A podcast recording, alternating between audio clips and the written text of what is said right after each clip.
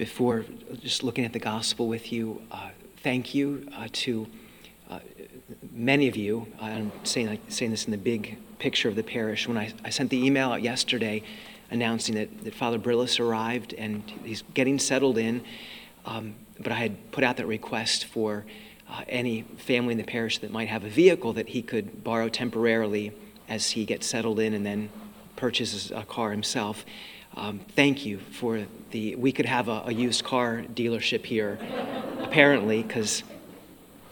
Uh, but I'm, I'm, real, I'm so grateful for that. So I, what I wanted to do was just I put the email out yesterday and just uh, let people uh, take a look at it through last night and just through the first thing this morning. So we will just sort through all of that. But I, I do want to let you know how grateful I am for your uh, quick response, just in those, those generous offers. So we'll, uh, we'll just connect back with the, the many uh, responses that came in on that as we, we sort through that. So thank you so much for that.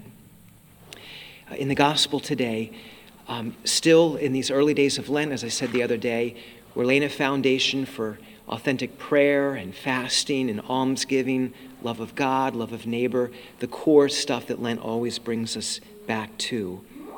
And in the gospel today, yet again, the Lord is reminding us that all of our prayer begins not with our words, but the, the disposition of our heart, knowing how good our Heavenly Father is.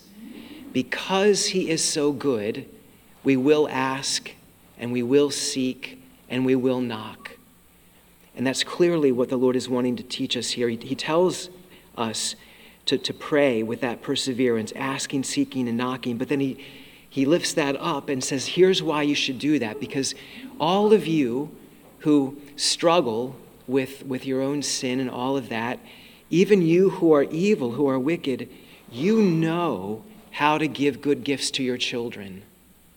And so, how much more will your Heavenly Father give good gifts, good things to those who ask Him? So all of our prayer has to begin with, Lord, help me to know how good you are, what a good and loving Father you are. And then that, that I would know that, and that out of that truth, my prayer would flow. So that's what we want to ask Him to do. Sometimes, for some of you, you may not even get to that point.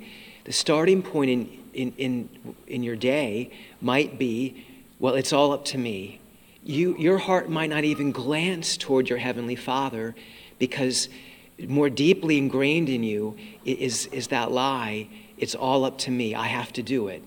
And so if you're hearing Jesus say this and you're thinking, you know what? I, I don't even think I reflect on how good the Father is. I just, I go into my day and in, in, into the things of my life just assuming that, it, that it's all up to me. So if that's the case, just we, we need to pray Lord, lift, lift my, the eyes of my heart up to you. Help me to know that it's not up to me. Help me to know how good you are and begin to, to direct the glance and the eyes of my heart up toward you. That, that my prayer might begin with, with this foundation of, of your goodness. Those of you that are going through the Lenten spiritual exercises, the Father's goodness here has got to be also what we're operating out of uh, for any of you that, that are thinking like, oh gosh, I just, I just don't know if I really want to see the deeper things in my heart. And this came up at our orientation meeting the other night for all of this, but there, there can be in some folks some fear. If that's the case, then we, we, we want to go back and, and, and just really spend some time on the goodness of the Father here toward us, his children, that that would be the foundation that everything else is, is built upon.